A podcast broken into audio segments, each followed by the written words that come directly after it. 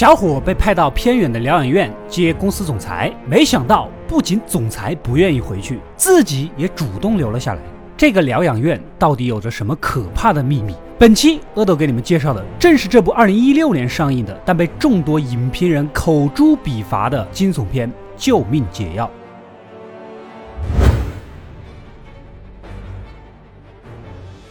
故事开始，我们的男主年纪轻轻就靠着一些不上台面的手段，成了华尔街精英，搬进了视野开阔的大转角办公室。当然，公司的几个高层因此也都得到了巨大的利益。然而，问题还是躲不过的。为了有人能顶缸，高层们决定让男主去瑞士的水疗疗养院接回 CEO。这个家伙啊，自从去了那边之后，就直接写信从此告别世俗，不回来了。先去养老院给母亲庆个生，道个别。没想到母亲似是而非的说着，男主此行不会回来了，仿佛是一种预告。万里奔波，穿过小村庄，终于来到这个位于山顶的疗养院。司机忍不住聊起了这里的故事。原来呀，两百年前这里曾经是一座城堡，城堡的主人男爵执迷于血脉纯净，非要娶自己的亲妹妹结婚生子。教会当然是禁止这种大逆不道的行为啦。后来呀，村民在男爵的新婚之夜冲上来烧死了两人，也将这里毁于一旦。百年后才重建，最后成了疗养院。车也开了上来，没想到来这儿的人呐还不少，各自打着球、画着画、喝着咖啡、玩着扑克，一片祥和。草地、树木郁郁葱葱，目之所及就是阿尔卑斯山，仿佛人间仙境。男主性子急，办事儿要紧。直奔大堂要见公司总裁，但疗养院铁打的探访时间是十一点到下午三点，没办法呀，找到医院主管执意要带走人，好说歹说，主管答应晚上七点安排他们见个面。这不，时间还早，山上又没什么信号，转头坐车准备下山找个旅馆给高层汇报，没想到下山路上突然窜出一只鹿，直接翻车。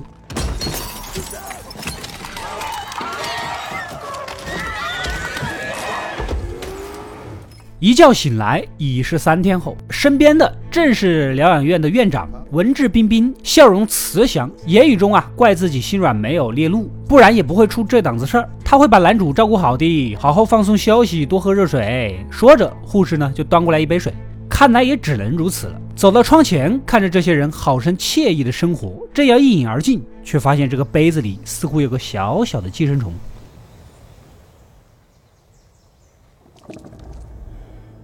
没太在意，走出来参观一番呐。有些人呢在池子里跳操，有些在泡澡，有一些呢在游泳池里潜泳。但是感觉怪怪的，这群老大妈们身体这么好吗？能在水里潜这么长时间？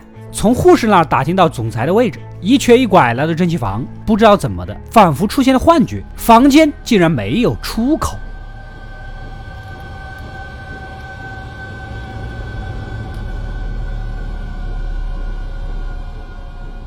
吓了一跳。待烟雾散去，恢复清醒，才看到一旁的总裁。此时他像是参透了人生一样，根本不理会世俗之事，人间繁华已经与他无关。人体需要进化之类的，神神叨叨的。总裁其实认识男主的父亲，当年他们一个时期创业，但最终总裁这群华尔街精英做空股票，导致男主的父亲血亏。当年车开到一半就跳了桥，即使男主还坐在后座，眼睁睁地看着这一切。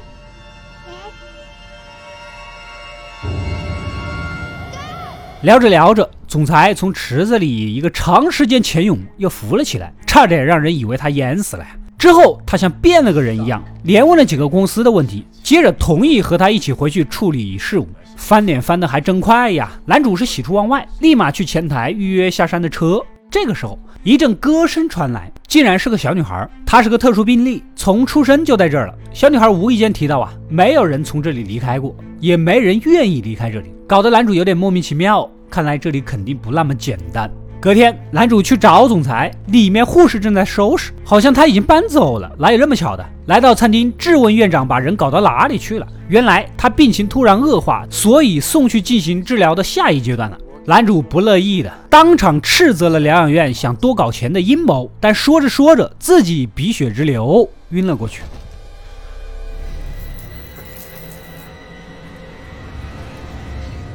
从昏迷中醒来，院长不计前嫌，热心的给他安排康复疗程。而他的办公桌上竟然是那个小女孩的照片。根据介绍，妹子啊发育迟缓，十一岁才开口说话。她带小女孩就犹如自己的女儿一般，他们之间肯定有什么关联。男主趁其不备，悄悄在档案柜里翻出了总裁的病历，塞在了裤子里。等回去之后仔细查看，接着就被带到了有超大水缸的感官模拟房间。用院长的话说，让你回归怀胎九个月的母体一般，含着氧气管进行身体的排毒物。男主就这么陷入了儿时的回忆。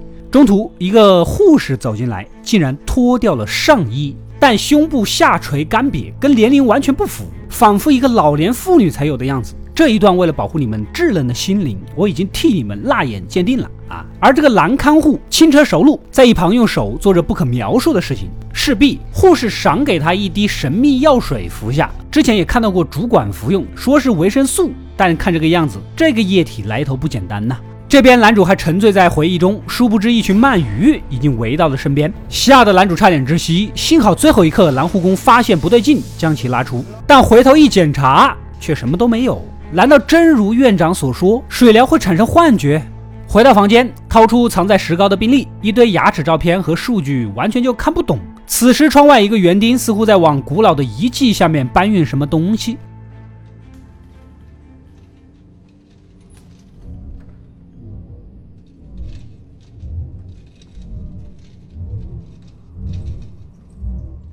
第二天，喜欢研究历史的老嫂子又拉着男主聊他的发现。刚来第一天，他们就聊了不少关于疗养院的历史。根据他找的资料啊，原来两百年前村民烧死男爵，不是因为他娶妹妹那么简单，而是村民们陆续在农田里发现了像木乃伊一样的干尸，才知道男爵正在进行一些可怕的医学实验，这才导致村民们上来烧杀的原因。越研究越恐怖。老嫂子提醒男主，这里非常的黑暗。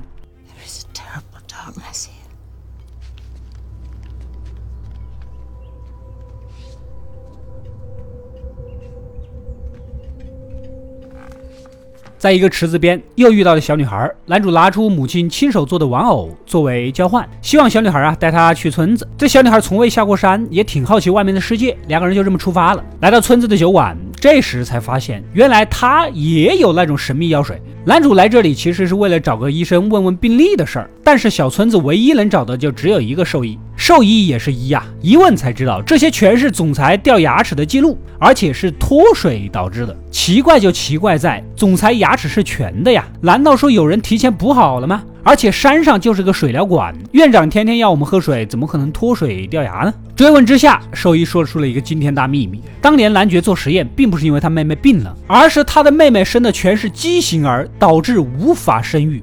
这边小女孩啊，对点歌机有些好奇。旁边好事的葬爱家族小红毛给了个硬币，这听着歌曲呢，忍不住就翩翩起舞起来。小红毛一看就不是什么好鸟，在旁边蹭来蹭去想占便宜。男主回来赶紧给公司打电话，联想到他们那里只有高层才有神秘药水呀，急躁的上去询问小女孩跟他们到底是什么关系。结果跟葬爱家族打了起来。瘸腿肯定打不过呀，幸好院长及时赶到，将两人带了回去。男主不走也不行，葬爱家族战斗力可能不高，但对视觉有较强的魔法伤害 coming mr loco。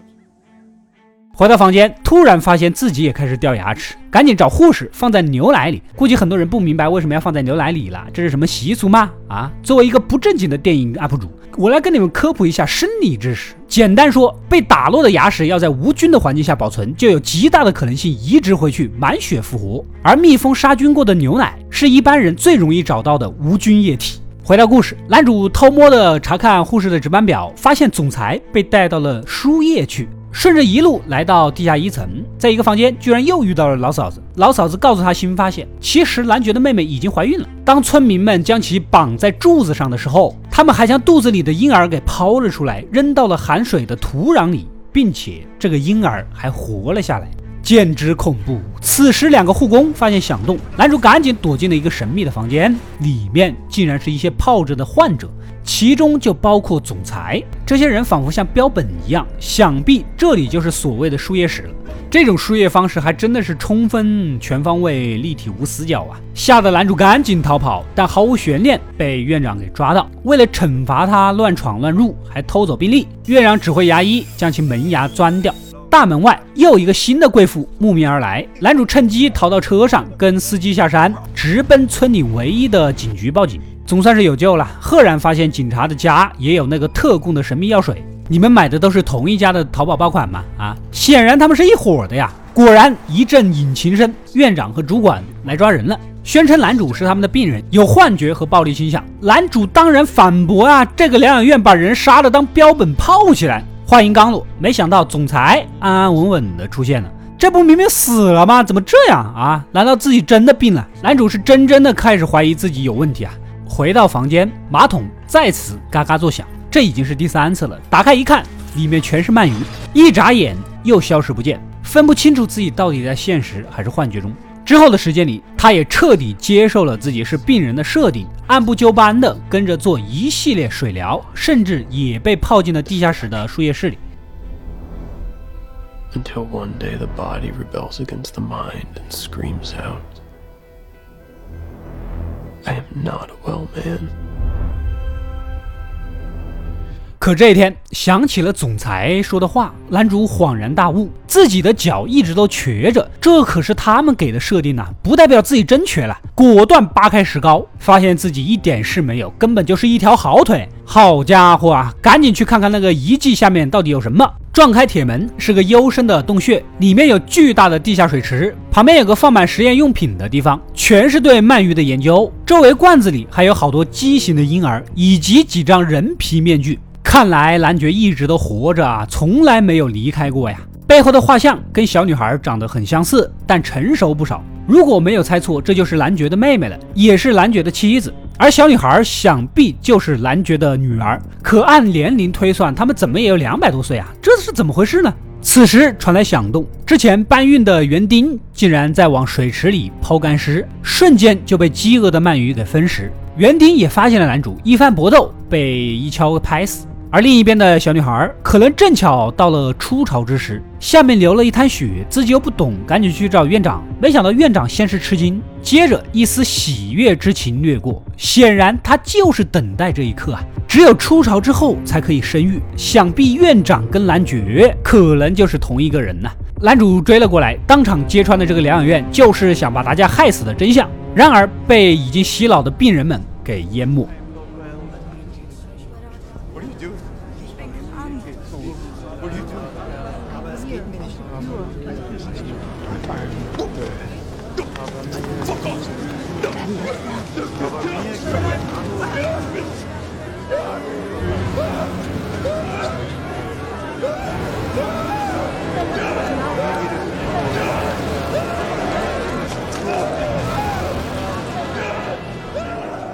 接着，男主被锁进蒸馏器里，送到了那个亮堂堂的房间。总裁也在这里，这也是整个疗程的最后一步。院长也就不藏着掖着了，坦白了一切。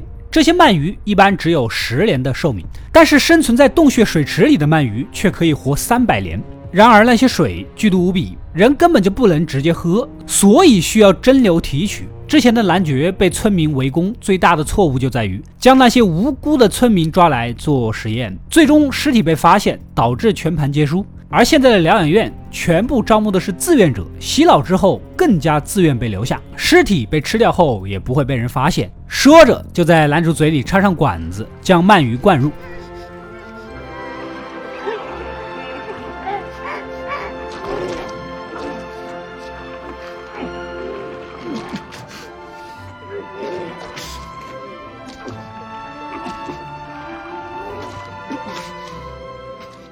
所以在前面对身体一步步的水疗净化，再配合鳗鱼一起蒸馏，就能得到鳗鱼那种长生不老的能力。之前护士和主管等等，想必也都是男爵当初的仆人，估计也有两百多岁了，所以才有特供药水，怪不得那么干瘪呢。这边院长给小女孩送来婚纱，小女孩感觉不对劲呐，赶紧去找男主。可此时的他已经被洗脑，木讷的说着这里很好，不愿离开。甚至连牙齿都补齐了，小女孩失望至极呀。到了夜晚，院长果然迫不及待地开始举办婚礼，众手下拿着蜡烛，现场一片诡异。大厅里所有人尽情纵舞，跳到一半，院长将小女孩带到洞穴，拉开一张床，这还不明显吗？就是准备不可描述啊！小女孩有些害怕，却也无法阻止。另一边的男主无意间看到老嫂子给他的留言，小女孩什么都不知道，他是无辜的，立马跑到主管的办公室。这里曾经有疗养院一九一二年重建的照片，而其中一个人看着图纸，全身绑着绷带，显然被大火毁容过。他应该就是男爵了，右手牵着一个什么人？打破图画才发现，竟然就是拿着洋娃娃的小女孩。显然院长就是男爵了。他那群所谓长生不老的方法，就是靠着提取药水才活到现在。而且现在他就要对女儿下手，男主赶紧去洞穴阻止。你连你女儿都不放过了吗？没想到男爵破罐子破摔，直接撕破了脸啊！对的，真的是撕破了脸，一巴掌撸倒对方。但是男主早就在地上倒了汽油，一个打火机扔过去，将男爵点燃。不过显然男爵对身上着火是很有经验啊，用布扑熄，又是一顿揍。正当男爵要将男主扔到水池喂鳗鱼的关键时刻，小女孩挣脱了绳子。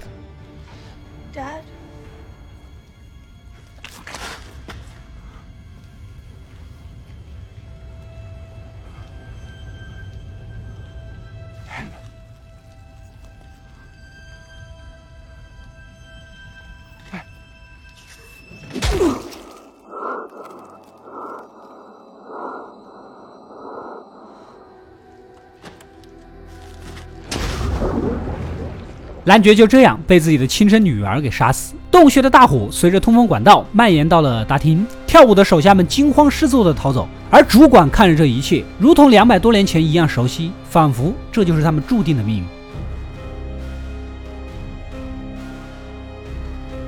男主和小女孩从洞穴逃出来，外面已是一片火海，两人决定骑着自行车永远离开这个恐怖的地方。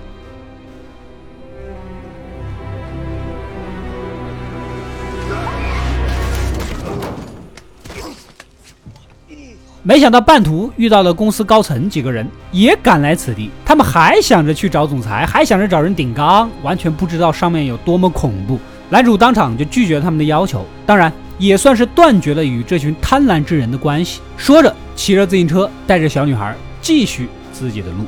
此时的他露出了狡猾的微笑，因为只要下了山，他就是外面世界里唯一一个知道长生不老秘密的人。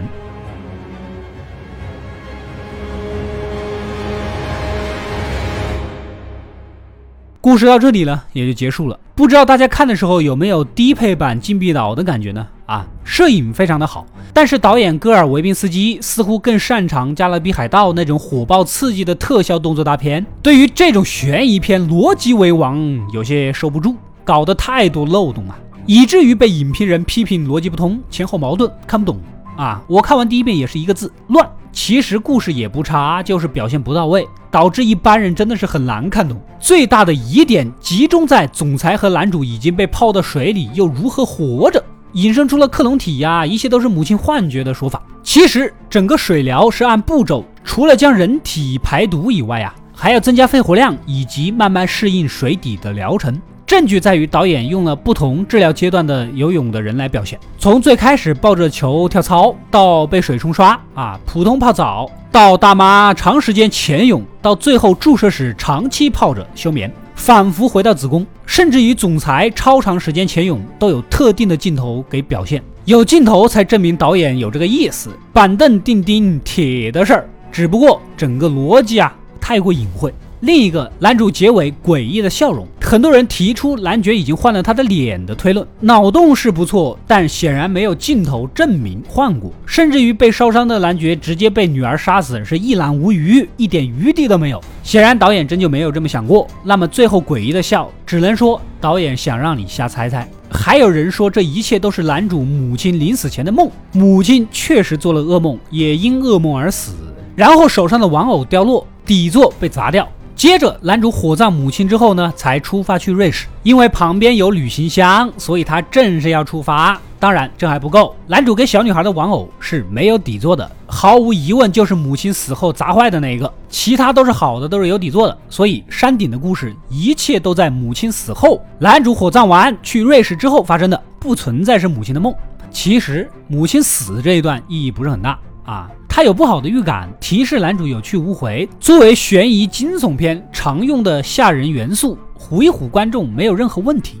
但是母亲的死，包括一开场男主顶替心肌梗塞死的同事这一段，花了近三分半钟。然而这个人跟主线是一点关系都没有，没有他根本不影响任何事情，非常没有意义。所以说观众也不是傻子，虽然导演拍过几部爆款大获成功，但这个电影还真的是故弄玄虚，差强人意。成本四千万美元，最终票房只有两千六百万。我估计导演戈尔维宾斯基近几年应该是没有人再找他拍悬疑惊悚片了，因为悬疑片这个投资也算高配了。后面继续动作爆米花，别整烧脑的，就还有点戏啊。为了解读这个电影，我简直是逐帧看完，希望大家点赞支持一下吧。另外，有什么电影是你看不懂的，可以留言告诉我吧。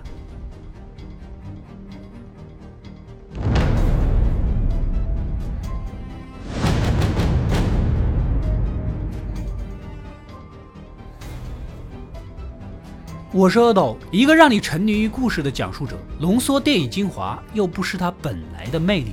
扫描二维码，添加我的微信号，除了能第一时间收到推送，更有独家解读的视频等待你的发掘。扫描它，然后带走我。